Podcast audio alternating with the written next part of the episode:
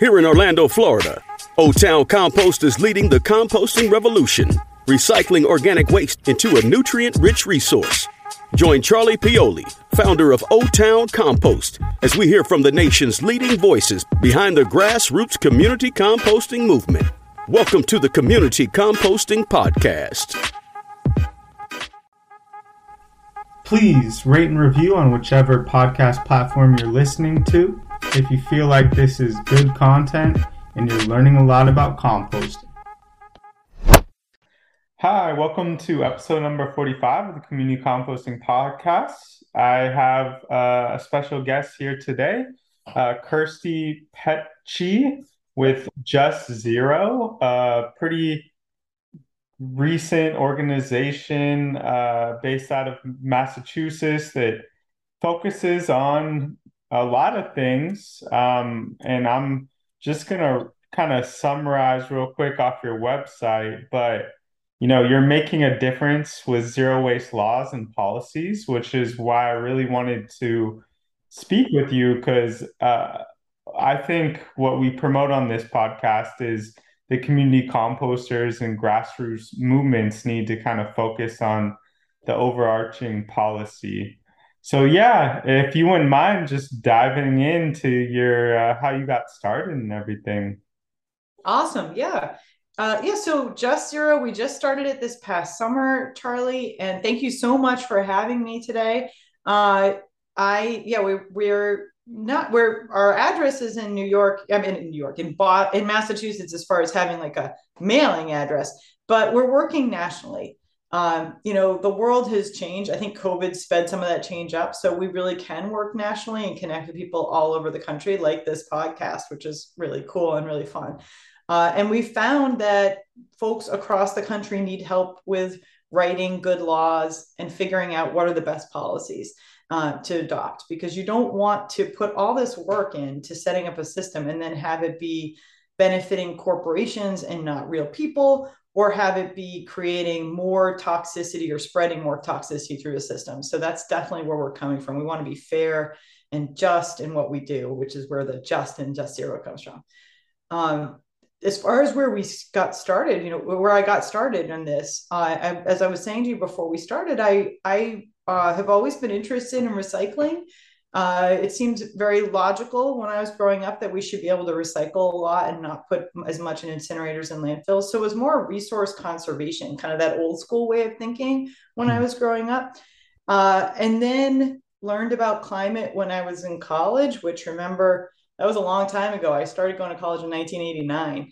And we knew then, I took courses then about climate change and how it was going to be a real problem. And over the years, learned more and more about how to avoid the impacts of climate change. A lot of those, as you know, have to do with waste. Composting is one of the great ways to solve our climate problem. And then uh, I moved back home to where I grew up, and my husband and I and my baby daughter were living in an apartment and I kept smelling something. Just it smelled terrible. So I called the town. They said, "Oh yeah, that's the landfill. You right. You live right near the Southbridge landfill." And I said, "Oh, okay." They said, "Oh, yeah, we're fixing it though. It's not going to be as bad. The smell is going to go away." I said, "Oh, okay." And then I moved into my hometown of Sturbridge, a full mile away from the landfill, and I could still smell it and I knew that that's what it was, you know. And I had that like just having had a baby, extra sensitive sense of smell. You know, I was like a bloodhound, you know. So, yeah, so I could really tell. I could smell it, and yeah. And so then, then I started looking into landfills, and then I found out that the corporation who was running it wanted to make it a regional landfill, not just serve the people in the community, but make it a regional municipal solid waste landfill. And then yeah then i started working i'm i'm an attorney so then i started working on behalf of residents who wanted to shut it down and keep it from expanding.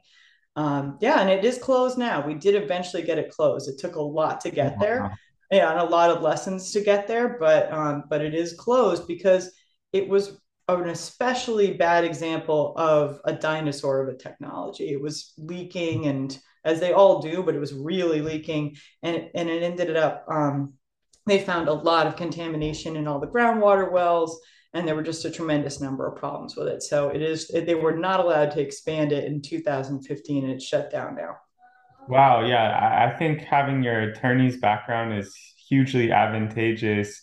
But I'm wondering where did the waste uh, go? Uh, if that no longer became a regional landfill taking in MSW from around the state, um, that displace it to a different facility? Well, that is exactly the right question, Charlie. Like that's exactly it. Because when when northern, you know, quote progressive states start putting more environmental protections in place, uh, and when in more wealthy communities, the, the town of Southbridge, where this landfill was, is an environmental justice community. But when uh, people around it start pushing back, and when wealthy communities stop facilities from expanding like this, then the waste ends up going to, in this case, New Hampshire. Half of the waste that New Hampshire buries in its landfills is from out of state. And they bury, you know, like a million, almost 2 million tons a year. So a lot of that waste is from out of state. And a lot of it's from Massachusetts because Massachusetts is shutting some of its landfills down. Um, another thing that's been happening with the waste, and of course, it's not like a one to one. The waste shed is very complicated so that, for instance, you have haulers going to all different facilities and going different transfer stations, and some waste companies that bury or burn waste own the transfer stations. And so it gets very complicated very quickly. You know, it, everyone thinks of it as just the residential waste that maybe a residential community, a, a city or town has a, a contract with one place and that's where the waste goes. And that happens sometimes. But as you said in one of your blogs, 60% of the waste we're talking about is business, commercial, institutional waste. And, and that 60% is in dumpsters. Yeah. like special waste, you know, a lot of exactly are permitted for asbestos or yep. tires, you know, just contaminated soil, contaminated soil. Yeah. yeah. There's a crossroads landfill in Maine that takes and, and this isn't taken in a lot of places it takes ground up telephone pole, poles as well as tires, ground up tires. And those are some that's some of the nastiest, most toxic stuff you can imagine. Wow. So yeah. So those special wastes what you're talking about are really nasty. And so and there and there's a lot of tonnage there too. So uh, you we can't say for sure one for one where the waste is going, like all the waste that went here is now going there.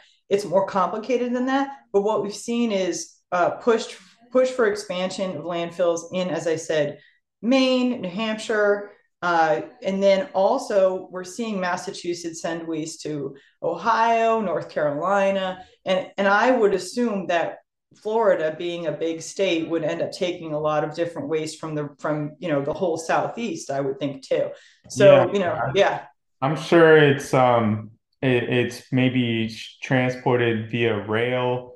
Like New York City is famous for not having a landfill, but generating an insane amount of waste every year. So they even rail their MSW as far south as like South Carolina. But yeah, yeah I yeah, hate yeah. to think about it. But yeah, that's so interesting. You mentioned the term waste shed and all the infrastructure that is kind of behind the scenes that most people don't think about.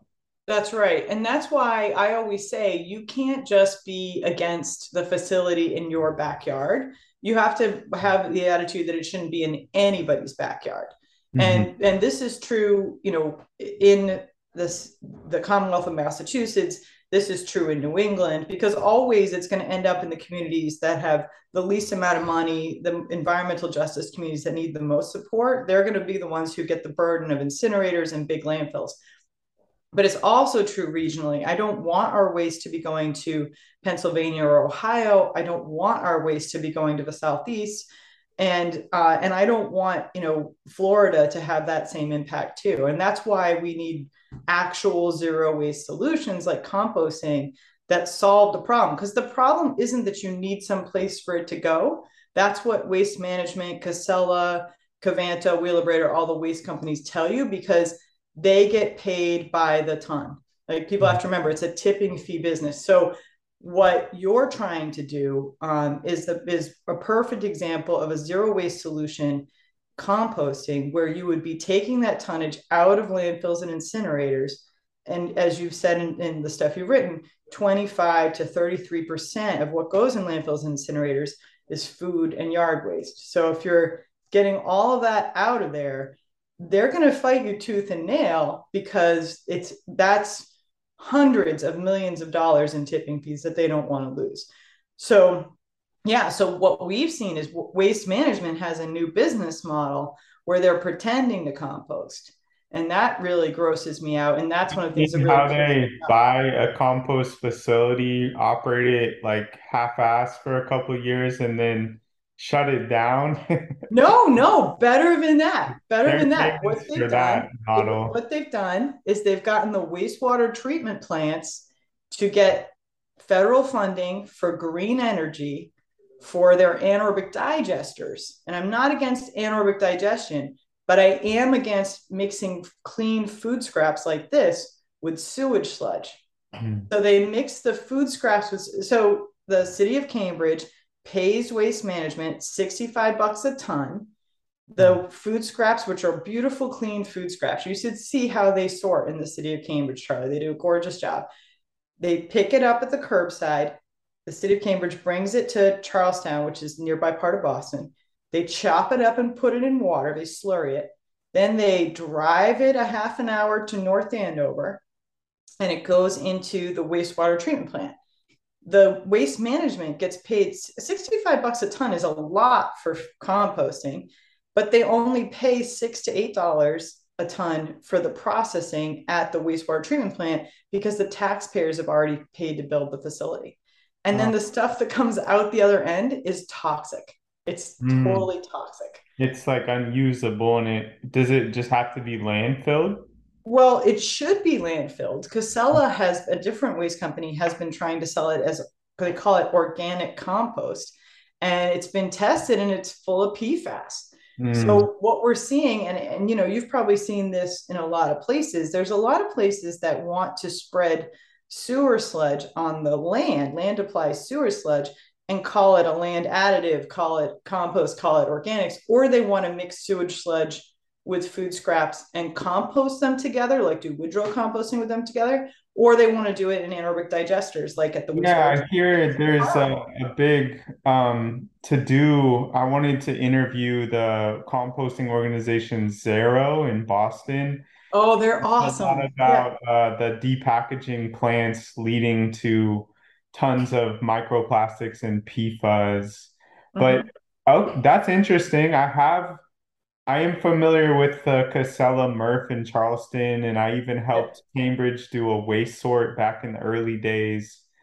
Um, but that's really a shame that they're taking this like clean organic stream that you know residents are going out of their way to sort, and uh, you know they're using uh, compostable liners, and then it's just it, it's going to not the best end use, it sounds like. That's right. That's right. And they say it's because it's getting energy out of it, which because they burn the methane from the anaerobic digester, but it's increasing the tonnage of a toxic material that needs to be disposed of that only really belongs in a landfill. So that is the shame for me. So we're working against that. Actually, CERO has helped us work with them, uh, with with folks against that. Mothers Out Front is pushing back on the city of Boston and city of Cambridge so they stop doing this.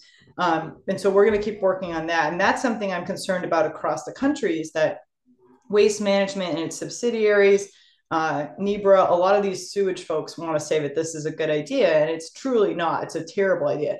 Uh, and, and we've been fighting it a long time. You know, my my colleague Laura Orlando, who's a scientist, has said she's been working on this in uh, and she worked on this in San Francisco. It's always been an issue.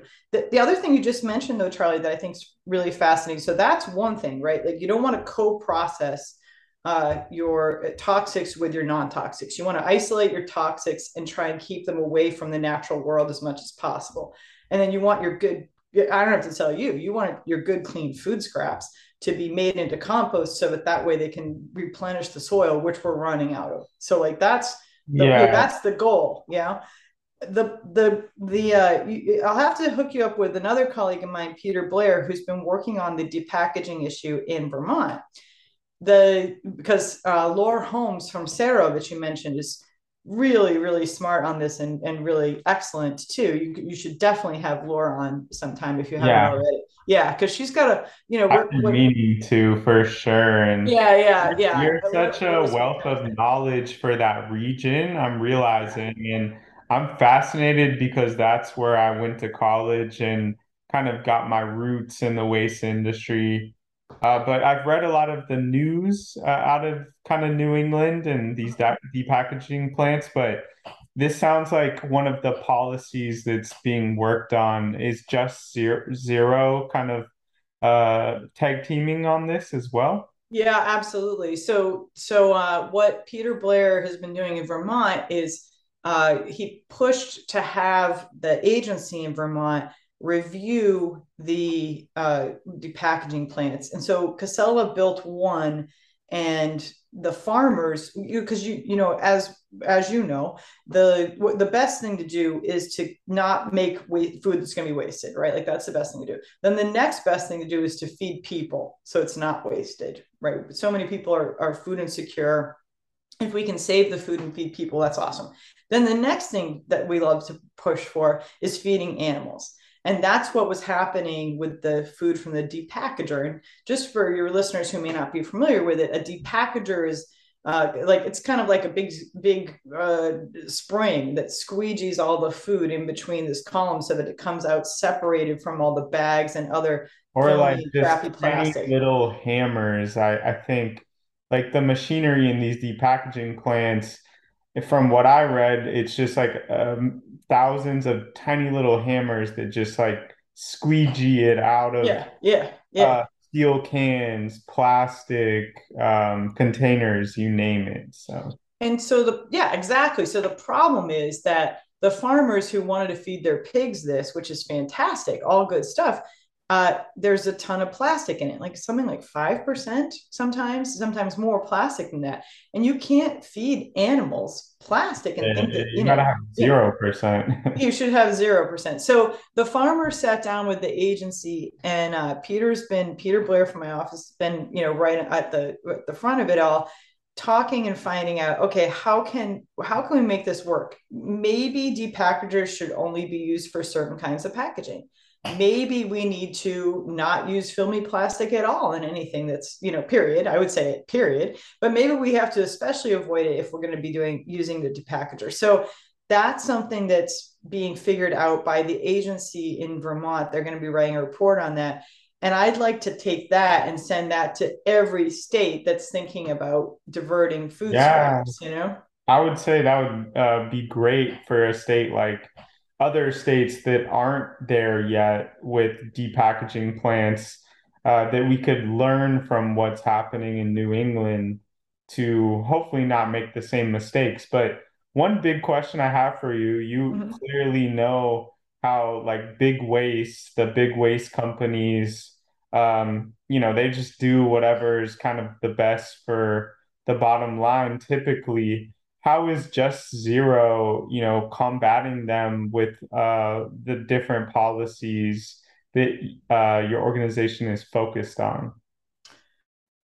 Well i think i think that everything we do is kind of with that in mind charlie because honestly the big companies are the problem right? Like i think that the there are some resource constraints. Maybe it's hard to get a composting program set up but where we see the laws blocked um, and progress really halted is because of big corporations. So it's sometimes waste corporations, it's sometimes big beverage, and sometimes big plastic in the fossil fuel industry. So I really look at us as being truth tellers and also promoting the ideas that are as sustainable and fair and clean as possible. And so that's kind of so I think everything we do is kind of with that in mind. But more specifically, um, we've worked to call out big beverage. For instance, we we you know uh, released a media uh, advisory with our friends Beyond Plastics that it is not cool for Coca Cola to be sponsoring COP27, the the uh, climate uh, yearly meeting of the United Nations. That's baloney, right? Like they're they're the ones who make all. They're the number one plastic polluter in the world, you know, five yeah. years in a row, according to that, the beach cleanup information that Gaia does. So come on, you know, what are we dealing with here? It's yeah, ridiculous. and I'll mention that in my past career as a waste consultant, you know, after a few many projects that were just sponsored by Coke or Pepsi. You know, we would work hand in hand with the recycling partnership, which, you know, they do good work, but they're funded almost entirely. Some of their projects are funded by Coca-Cola. It, it just like it, it kind of made me question like, you know, what is recycling all about? It, it's almost like uh, they're trying to you know, divert attention from um, their plastic bottles that millions of them end up not recycled. And the ones right. that do get recycled, you know, they get one more life as cheap polyester or, you know, carpet or something. So that's that's right, Charlie. So I think I think that's 100% correct, Charlie. And I think that you can see the parallels in the composting story we just told about the sewage sludge the what big beverage has done is said bottle bills you know deposit return system they work that's the best recycling programs we have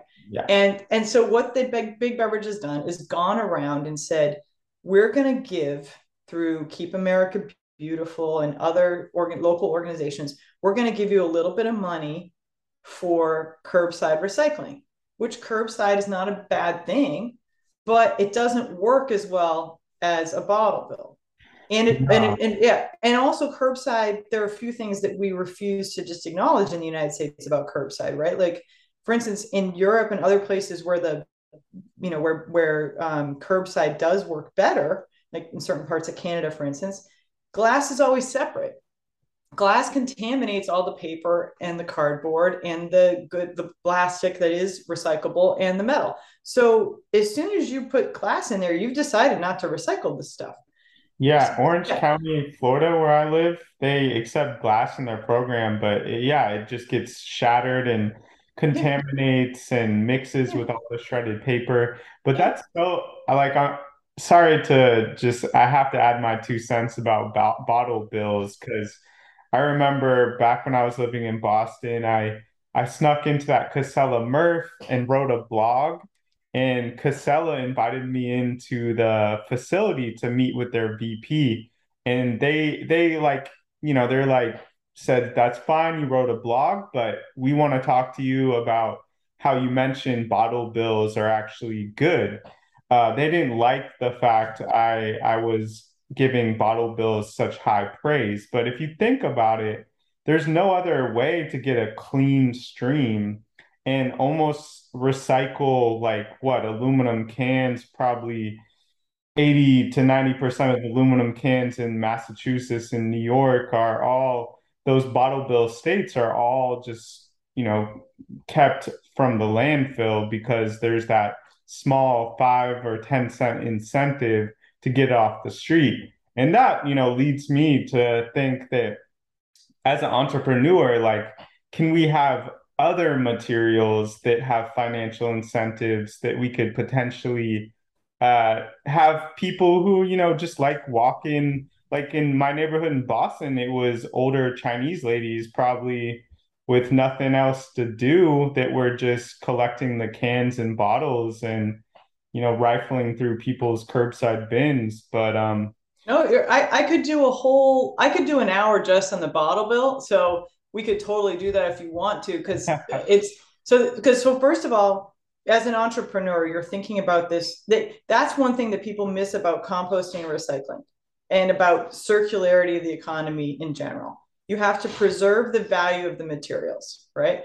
The reason that you're making your composting business work is because clean food scraps have value and you're going to you, you create a product at the end. Not only are you taking care of part of a problem for folks because they want to get rid of their food scraps but you're creating a product at the end that has value because it's actually clean and usable if you take away some part of that if you mean if there's too many plastic vegetable and fruit stickers in it or too much uncompostable uh, foodware you know like fill in the blanks anything like that then you're taking away the value of the product. And then it doesn't then you can't create that business and then you're not going to ever see good composting. The same with bottles and cans. Aluminum has a lot of value. In massachusetts we're still not recycling as much of it as you would think of our aluminum cans because a lot of those cans aren't included in the bottle bill. We only have beer and soda. Um, we don't, and, and then with glass, as we said, because it gets mixed into curbside, it's so contaminated that they literally use it for roadbeds or landfill cover. And so, but all the bottle bill glass gets recycled. So why not have like wine bottles and all of our bottles should be part of that system. So that's one of the things we're trying to do in Massachusetts, but also we're trying to do that in every state that has a bottle bill. Uh, California actually just added wine and liquor bottles and nip to their uh, bottle bill, and that's going to make a huge, huge difference. Mm-hmm. So you're absolutely right, and I think also the other part you hit on that's really important so it's preserving the value for an entrepreneur it's preserving the value of the material so that you can then produce something that's a feedstock for new uh, new products or a product in and of itself like compost. The other thing is that incentive or system to get it back. People talk all the time about replacing uh, foodware with compostable foodware for instance and i always tell them is there a composting system where you're talking about this? Like it's it, it's one thing to ban the plastics made from petrochemicals like i totally agree with that. But if you're replacing it with something that then needs some place to go but there isn't some place for it to go you haven't solved the problem. So you have to always keep in mind is there a system to make it work and get people to bring make it as easy to throw stuff away in that system and that separate system as it is to throw their trash away. And if you accomplish that, then yeah. And so one other place, for instance, two other places, for instance, where there's real money to be made, I think, Charlie, in Northeast, um, cardboard is a, is a cash crop. And we are throwing away millions of tons of cardboard every year in Massachusetts. It's ridiculous. So that needs to be kept separate so it has its value and made into a new product and think about the upstream impact on trees and everything else. Like you know as an environmentalist there's all that. But even just as a person who likes money it's ridiculous to throw that cardboard and away. i, I want to just mention the they call her like the the nine dragons cardboard queen. She's the chinese billionaire that uh is the founder of the Nine Dragons company that uh, recently has bought a couple paper mills in the United States and is recycling a lot of the East Coast cardboard. But she started out um, in LA as you know an immigrant, and her and her husband would just show up to the landfill and pick through the trash with, oh, wow. stuff it in their their their minivan. Yeah. And, you know, that's kind of how she started this uh, empire off the back of, you know, one man's trash. So yeah, yeah. I definitely well, think that's cool.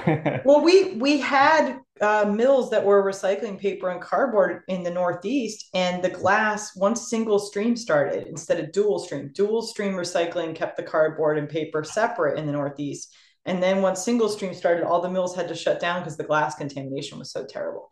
So that makes total sense to me. And we have to be smart. And while you can sometimes recycle something that is contaminated, you're not going to be able to um, upcycle it or recycle it in such a way that it's most beneficial or most um, profitable, it, you end up being more likely to have to down cycle or to, you know, like you were talking about, like clothes, like, you know, bottles into clothes, for instance, or bottles into carpet. That's downcycling. If we if we don't do a good job keeping things clean, then that's that's going to be part of the result. And that's why the plastic in curbside that can be recycled, which is very little of it, um, it gets downcycled best case scenario. Also the plastic and curbside we're always really worried about and, and the and coke and those companies are always worried about if there's any other contaminants in the curbside that would that make the plastic toxic. And then if they made a bottle out of it and tried to sell you coke or water in it that they you know pepsi or whatever it is some soda or water in it that they could make you sick. So that's one of the reasons bottle bill plastic bottles get made into bottles even for the plastic where's mm. the curbside stuff uh, but the other the other money maker that i think like if you said to me Kirstie, you're going to do the hard part now. Instead of just talking about the waste issue and you know and advocating with people and trying to get leg- legislators to do the right thing, instead you're going to actually have to run one of these businesses, which I think is the hard part. I would go with either the composting piece, definitely a good way to go, the cardboard piece, or textiles. We've got, mm-hmm. you know, we've got really valuable textiles that are 95% reusable and recyclable. And of course, you know, in the north, it, they're heavier duty. I'm wearing a wool coat even like right now, mm-hmm. um, which I know for Florida listeners probably sounds insane, but uh, but so that you know th- those textiles, while maybe a little bit more valuable in the Northeast, are still valuable everywhere, and we don't have infrastructure for picking them up or finding drop offs for them or sorting them. And so that piece, you know, is going to be that that's a piece. If you could sort them well, then you wouldn't end up sending a lot of it to landfills, say in in Africa yeah. or other places too. You know. Uh, yeah, and uh, just to give you a little background, uh, we run a composting company where we pick up five gallon buckets, but we recently started a special recycling service where we're picking up hard to recycle items like textiles, batteries, you know, cords and wires, etc. Oh, but, I didn't know textiles was. I saw that you did cords and wires and electronics and stuff. Yeah, yeah but I didn't I realize you did textiles too. Cool. Saw the opportunity and you know how big, how you know that's probably five percent of uh, what's going to the landfill. So. Uh, yeah. a lot of water is used to make those cotton textiles. Oh my gosh. So yeah um, we're able to collect a clean stream from our subscribers, but of course, it's only for our subscribers. I know in Boston, they have a couple drop off bins and for profit textile companies. I think there was one called Bay State when I was living there. But there's uh, yeah, yeah, there's so in Boston, but also throughout Massachusetts, for instance, here in town, I know where the drop off bins are, right? And they're mostly corporations who um, are for profit corporations, but then they make a certain number of donations each year to try and like to to support the movement as a whole. Like there's a, you know, mm-hmm. like that's kind of how they, so it's not, I wouldn't say they're nonprofits, but they, I would say they're co- corporations with a conscience who are trying to do things a lot of times, you know, but mm-hmm. there's also a lot of what we call like guys with trucks, Charlie, here. So they like have a bin at, you know, Annie's Country Kitchen in Sturbridge, Mass, where I live. And it's not really clear whose bin it is, but a guy with a truck picks it up and brings it to a central location for the clothes, you know, to recycle the clothing. The problem with that is the guy with the bin isn't making as much money as he could be because there's no sorting facilities. So it's going long distances to be sorted. So he gets paid less. And yeah. and then the other problem is we're not capturing all the market. So you're probably going to capture, you know, that whole five percent. And in and in the Northeast, it's more like six to eight percent.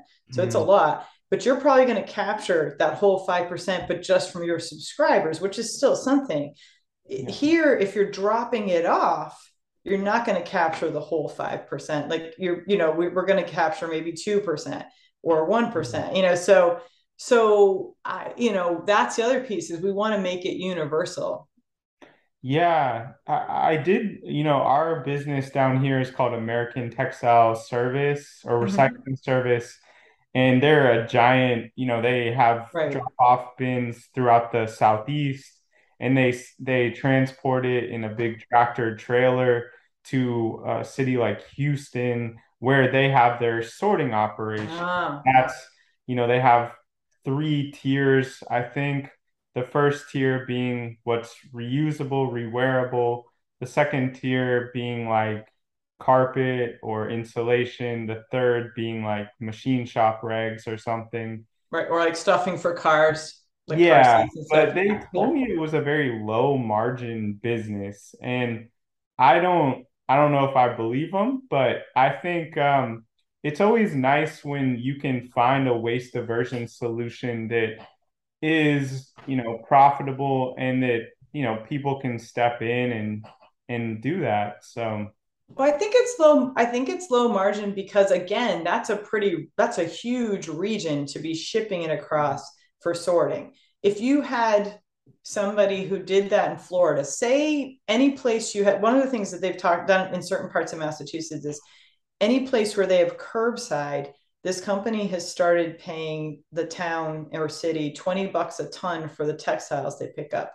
And they um, you put it out the same day as your recycling so that the van knows to tra- traverse the same place that the recycling route is and they just pick up the i think it's sometimes it's purple bags sometimes it's pink bags you know different companies use different color bags but you don't have to put a bag out every week you just put it out when you've cleaned out your closets and you have bags you know and then you get another bag and you fill that one until it's full and that kind of collection where you're getting more of it first of all that gets you know gives you more of the material. So that's excellent. And it's also a certain um, a, a certain uh, supply of the material, right? Like you need to be able to depend on getting a certain tonnage.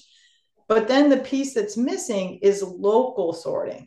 And like the composting piece, if we did local sorting, that would be um, that would be local jobs, right? Like I want to see jobs in the communities where the materials are being used and that's the way to really get good green jobs going right like composting right. and, and the same for the sorting textiles then you'd have as you said like the clothes that were actually reusable but you'd also what from what i've read be able to separate types of clothing so that for instance all denim would be in one bundle. And you know so if you have hu- local human sorters you can have more valuable bales because the bales are better sorted and they're and then they can be sold to these hmm. other places you know so i mean so i think yeah the answer is to localize as much of the waste infrastructure as possible yeah. which makes yeah. community comp- composting so great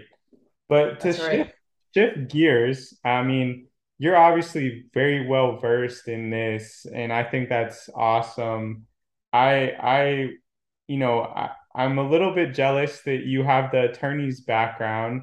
And I I want to ask, like, when you meet with your team, what are the top five policies on your board that are priorities, um, you know, to really change like the industry uh, for the better?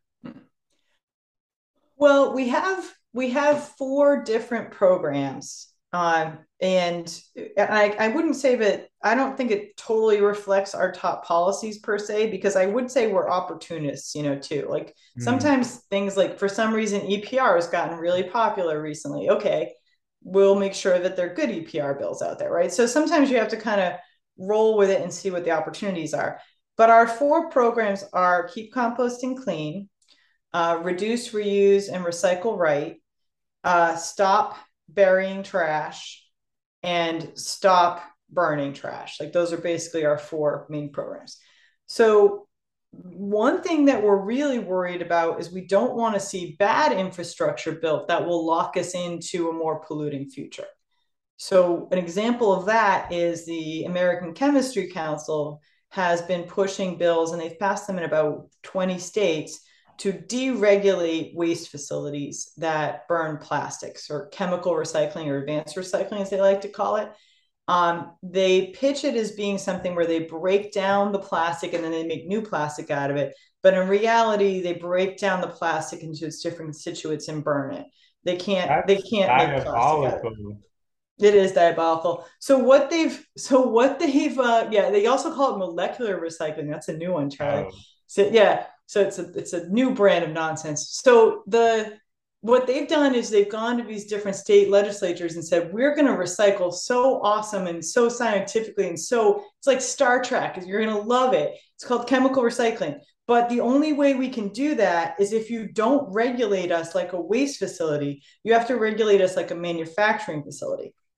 Because most states have laws in place that say, oh, wait a second, you're a waste facility. We really need to take a second look at you.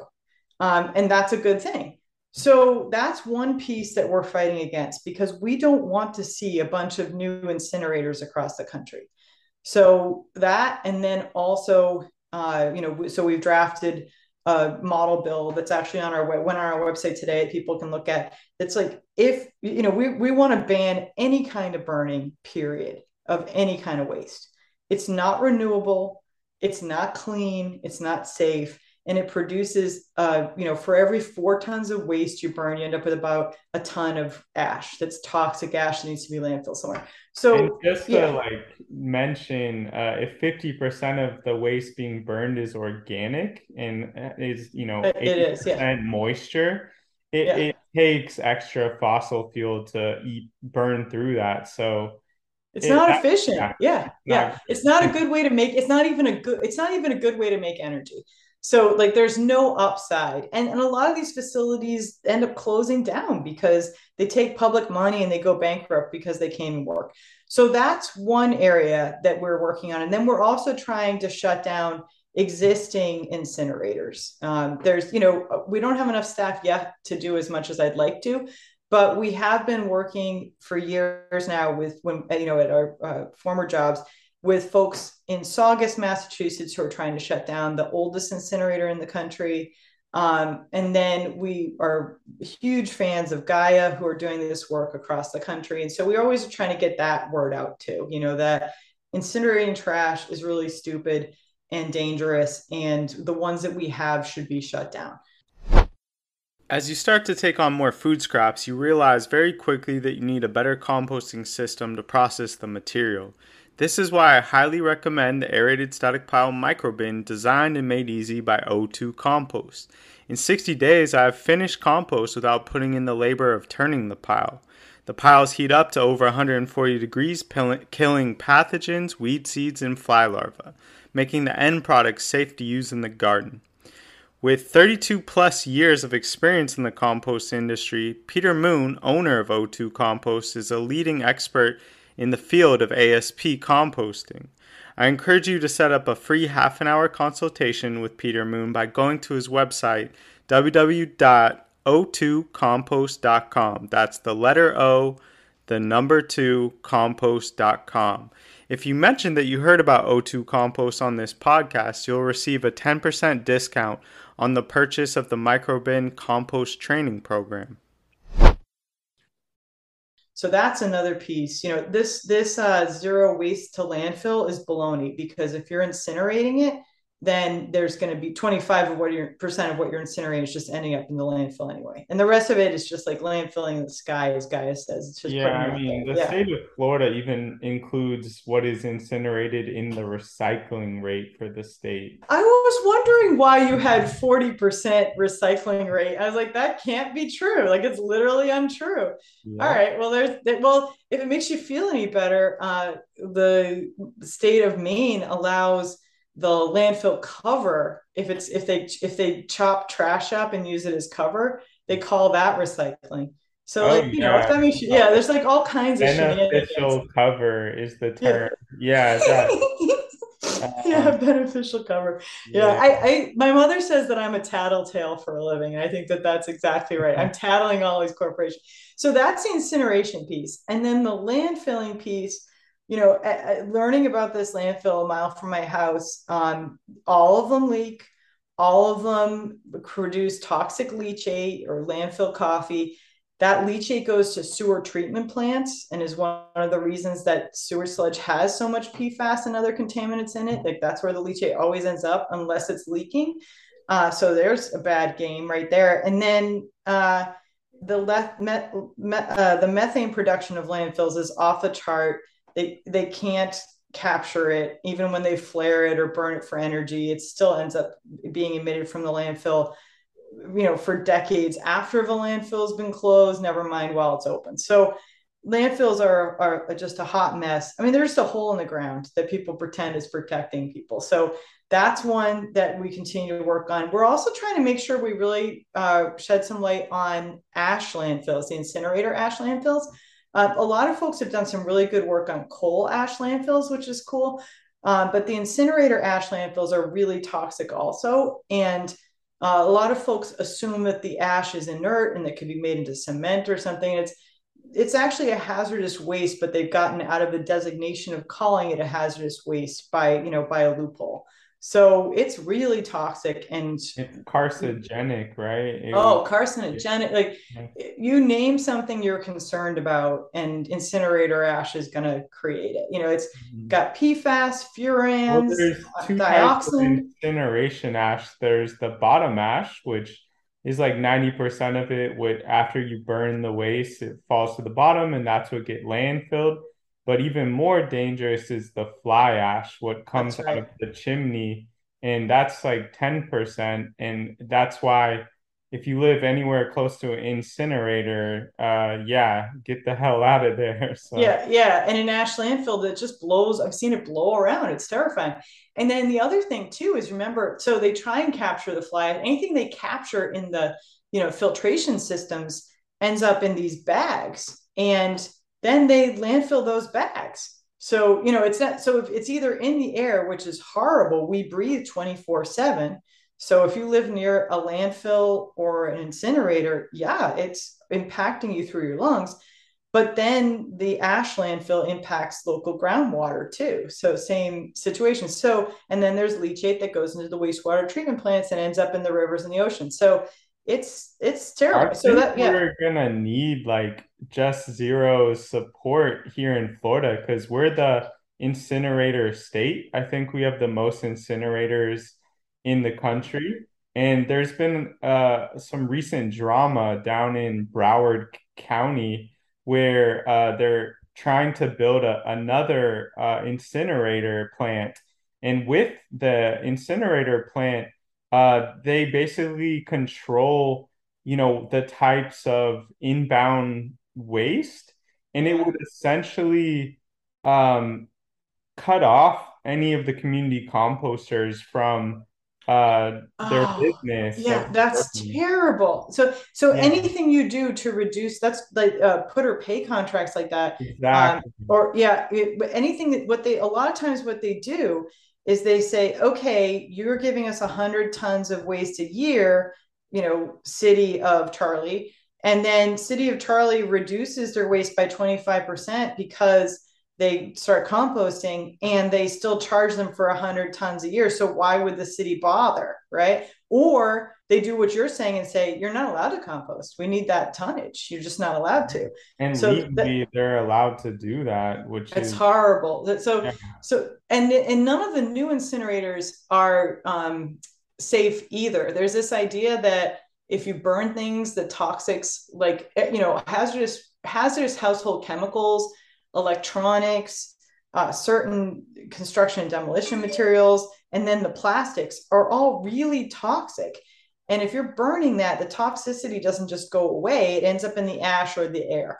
So mm-hmm. that's terrifying, Charlie. And no, we would definitely, you know, this is what we're trying to build uh, build our team up for because uh, the, that is the stuff that really keeps me up at night. But then on the other side of it, so that's, you know, our shaking our fist at the problems. But then the other side of it is you need things that work. And composting, as you know, is one of the best ways to reduce your waste, keep the methane from being emitted from the landfills, uh, create local green jobs, save money. All of those pieces are happening. Never mind the soil, the carbon that's sequestered in it. So, yeah. so the composting stuff, we just want it to be done right. That's what we're worried about, you know, because right. yeah, yeah. Well, let's yeah, let's talk about the positive. I mean, uh, there's composting, community composting on one end, and then mm-hmm. it, it's kind of opposed against what I like to think is just people and big companies trying to come up with like the silver bullet solution. Oh my gosh, I say that all the time. Yeah. yeah That's not how life like, is. Let's be lazy, just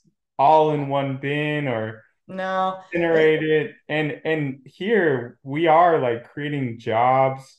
Um, you know, we're trying to come up with the best use for the end product and a clean stream. Yeah. And um, yeah. you know, it, it's just like that those are kind of like the black and the white I see yeah. in, in the yeah. waste industry. So Yep, I think that's. But right. I mean, I want to ask you, like, um, what are some like definitely positive trends you're seeing uh, in the waste industry, maybe there locally or you know not nationally? And yeah, no, definitely. So one trend is that people are really interested in composting and getting it and the waste companies have charged and the, the, waste companies that run the recycling programs too have charged cities and towns and counties so much money that they're trying to cut their tonnage and composting is a great way to do it. So reducing food waste in all the ways we talked about in composting that's a trend that is it's really happening. There are more composting businesses every year across the country. There are more cities and towns that are doing pilot programs. We just need to make sure that they know what a good system looks like that's safe and fair versus a system that's not. So that piece of it is awesome. And I see a lot of progress there, tons of progress, since literally tons of progress since I started. Mm-hmm. Uh, it's the low hanging fruit, is the joke I always make. So that's going great. And then the another piece that is, I think is going really well, though it's partly because people are so terrified. People now understand that plastic is unsafe. We shouldn't be eating or drinking out of plastic. If you drink out of a plastic bottle, it is very likely you're drinking microplastics because of the capping process. So that's real. And people get that now. Now that they've found plastic in our placentas and blood and brain. Yeah, and reduces yeah. like fertility rates and yeah. yeah. stuff. So yeah. So I think people are finally realizing, okay, plastic is dangerous. And so that is really good. The piece that we need to make sure people understand is that um, this idea that we can burn it and it goes away uh, even if we call it chemical recycling, is nonsense. And also, uh, one thing people don't always get that's really important to understand is that if you give me a glass bottle, I can make another glass bottle forever. You know, I mean, there's always some wastage and, you know, loss, and, you know, that's like life, that's real life. But you can recycle glass endlessly. And if you give me an aluminum can, I can recycle that endlessly. And if you give me paper or cardboard, I can recycle that a number of times and then I can compost it. So if we keep toxics out of all those things, like glass is non toxic, that's already a winner. Aluminum, we're lining with a liner of plastic, an aluminum can that has liner in it. So that's not good. We got to figure that out. Um, paper and cardboard, we can make awesome paper and cardboard packaging for food or whatever we want without toxics. So we need to make sure there's no PFAS or other toxics in our paper and cardboard, which has been happening a lot to like stop uh, grease stains and things like that. Mm-hmm. We got to make sure there's no toxics in any of those things.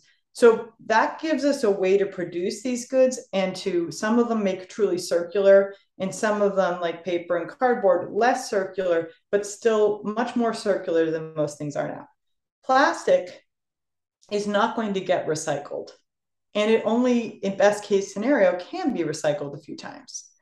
So if you create a closed loop system like a bottle bill where say it's 10 cents to bring back your plastic bottle so i bring back the plastic bottle and the big companies nestle coke pepsi knows it was a bottle it has a upc code on it so they know it was for a drink and then they recycle it back into a drink that's going to result in some plastic recycling. And that's pretty much what all the 4.7% across the country that Greenpeace just found. That 4.7% of plastic recycling, because remember, all the rest of it's getting burned or buried. Mm-hmm. That 4.7% that's being recycled is because of bottle bills that's mm-hmm. in the 10 states that have them. Most plastics, though, are not recyclable in the real world. They're never going to get recycled.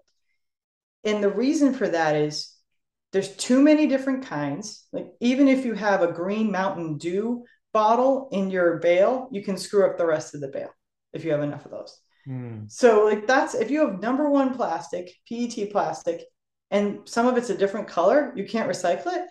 That's a problem, right? So that's the reality we're dealing with. And then the other thing is there's just too many different types of plastic across the board. And there's no incentive to actually sort it and clean it. it you're never going to have, remember, we are talking earlier, and you hit the nail right on the head. What would an entrepreneur want to do and create a business out of? You would never want to take all the plastic. And when I say all the plastic, we're talking about cartons that are covered in plastic, you know, paper covered in plastic, mm-hmm. uh, you know, a juice box, which is layers of plastic and metal and paper, a pouch that's layers of, you know, those pouch like, you know, Sunny D drinks and stuff. Yeah. Yeah. Uh, filmy plastic. It is never going to be cost effective to separate those in a clean in clean streams and then ship them far enough to be recycled because plastic doesn't recycle well and many times you end up, if you have a ton of plastic, you end up with less a ton than a ton of recycled plastic. I'll just interject so, and say a lot of the plastic recycling happens in Asia where labor is so dirt cheap that that's the only way you can make it economical is by putting all these, you know, really poor people in plastic yards who are sorting dirty plastics and living basically on that's right the plastic. So yeah, it, which mean, brings us to the uh, whole unjust piece too. And then the other piece of it, so so plastic recycling, we can talk, we can think of a way to make textiles a moneymaker. We can think of a way to make paper and cardboard, glass and aluminum moneymakers. We can think of a way to make food a moneymaker. You're not going to be able to do that with plastic. And then beyond even that, they the uh, fossil fuel industry doesn't want to make it a moneymaker because they want their whole business model is reliant on fracking all that gas, right? And taking that cheap gas, cracking it, using the ethylene to make the plastic. Like that's their new business model. They need to sell new plastic every year made of the new virgin gas. So we are never going to have, and, and there, there's a great NPR article about this. Um, by Laura Sullivan. There's it, it was known from the beginning in the 70s and the 80s that plastic recycling was never going to work and they didn't want it to work. And so and, and it also just doesn't make sense because the pollution at every stage plastic plastic recycling is nasty. You're not going to get cancer from a composting facility you will get cancer if you live next to a plastic recycling facility. It's really nasty. That's why these plastic facilities have been locating in the, poorest parts of our country because they're so nasty. So that means that we need to phase out plastics. And here we're really talking about foodware mostly, right? Like I'm not worried about the plastic components in my car or my contacts, right? My in my eyes. We're talking about all that foodware single-use stuff that we're going away. Yeah. Yeah. Yeah. So that piece is really important to us. You know, the composting piece is really important, but the plastic piece, reducing the use of plastic if we're going to be recycling it, we want to be using systems like a bottle bill that could move towards a refill system with glass bottles. Like that's the ideal for the bottle bill is to phase us out of these plastic bottles entirely, you know? And I, think I see the parallels with community composters, our audience. If you're a community composter, your number one contaminant is plastic, uh, yep. you know, single use food serviceware. So you should be waging war against uh, that single use plastic. And here at O Town Compost, we try to provide uh, you know compostable options th- through one of our uh, partners, EcoSafe Zero Waste, who has you know a lot of compostable versions for like single use prep gloves or um, you know liners bags uh, that's, yeah that's really cool. Yeah that, well and i think and so i think the thing is there are some things that you are going to you know like like my contacts there's some things you're going to need it for. Um, and if you can do a compostable version of something like the prep gloves that's a really good idea. If there are things that you can not use that's always best because you're not using you know any energy or any resources then. And then there are things that you can buy that are reusable that's better. So again, I think people in their homes can drive themselves crazy. I know I do sometimes. Um, you know, in trying to do make the best purchasing choices you can. And I always tell people first start composting, then you're going to notice, and you know, if you're recycling and composting, you're going to notice everything that's left. And then, like what we did, I bought you know reusable napkins because I said this is crazy. Uh, why am I using all these paper napkins? Why am I using all these paper towels? I'm going to get rid of those. And so you just kind of keep chipping away at it. But I think composters are in some ways most aware because of that. They understand this problem uh, mm-hmm. more intimately, I think, and more thoroughly than a lot of people do because they've said, oh, wait a second, there is a sticker on my avocado. Shoot, you know, like that's not, that's a plastic sticker. It's no good. And so then suddenly they start to really get it. You're right, Charlie. Cool. Well, um, I'll just ask you one more question, and it's uh, more about the you know the co- community composting industry and Just Zero. You know, h- how do does your organization plan to kind of support and collaborate with the community composters out there like CERO in Boston, Bootstrap, you you name it. So well, that's that's really funny that you asked that you asked that because what I was going to tell you is this winter we want to start a coalition of composters across the country. And we're not thinking that, um, you know, not everybody has to be a pro like you or Laura Holmes from CERO. You know, like there are some folks who just care about composting, have started a local composting group, uh, you know, have connected to other people who understand how important it is and want to make sure that the policies in their states aren't allowing some of these really toxic, you know, uh, practices to start. So, and I think some of the stuff you touched on, like uh, I think, for instance, one of the I know I brought it up a couple times. It drives me crazy. Banning the plastic stickers on fruit and vegetables, like mm-hmm. that's one that's crazy. But then some of the other stuff we talked about too, like making sure depackaging is only used when it works properly to keep the plastic out of the food, making sure we're not mixing sewage sludge with plastic. Uh, excuse me, with, with clean uh, food scraps and then also just supporting people with all the ideas. I think a lot of people would think it was really cool that there's a robust composting culture, for instance, in Florida. Um, one of my colleagues, Lauren Fernandez, is from Florida, and she always talks about it. And I think a lot of people in other parts of the country have no idea. So we want to start connecting people across the country on this and having them trade ideas, information, trade victories, trade failures, and then also just create that list of folks so that if you need someone to support you when you're trying to get something done in your county or your city or town, that there are a lot of people turning up for you and sending in emails and letters and stuff. Yeah, uh, that's always useful. And I know Institute of Local Self Reliance has a coalition of composters, but you know, the more the merrier. And I think um, if there was kind of like a more policy related tilt because everyone, I think every composter is fighting a, a battle, whether it's just a, a delayed battle because they haven't gotten big enough yet to, you know, make a big enough splash. But um, I know, you know, we're kind of delaying some bigger policy changes here in Florida that all of us community composters could really piggyback off of? Well, I'm a huge fan of Institute of Local Self Reliance. Brenda Platt over there is fantastic. So we want to make sure we work with all those kinds of partners, but we really are about the big policy issues like the, you know, as I said, depackagers, the sewage sludge, and getting laws passed, mm-hmm. like bans and other things. So I think we we would be able to work with the folks who already are doing this work, and as you said, help them out when they have the big I don't I don't want to call them fights or the the big pushes for progress that I think everybody I, I think it's really on the horizon right now, like the near horizon. People are really getting this done, and that makes all the difference. To show the progress you're making really lets agency officials and legislators understand that this is real and possible. You know, so like just doing it every day the way that you guys are is in some ways the most important piece of all this. Yeah, every community composter is doing their part but i think you've really brought into light like who we're fighting up against who we're up against. Um, it does help to kind of understand like the uh, where the other friction is coming from.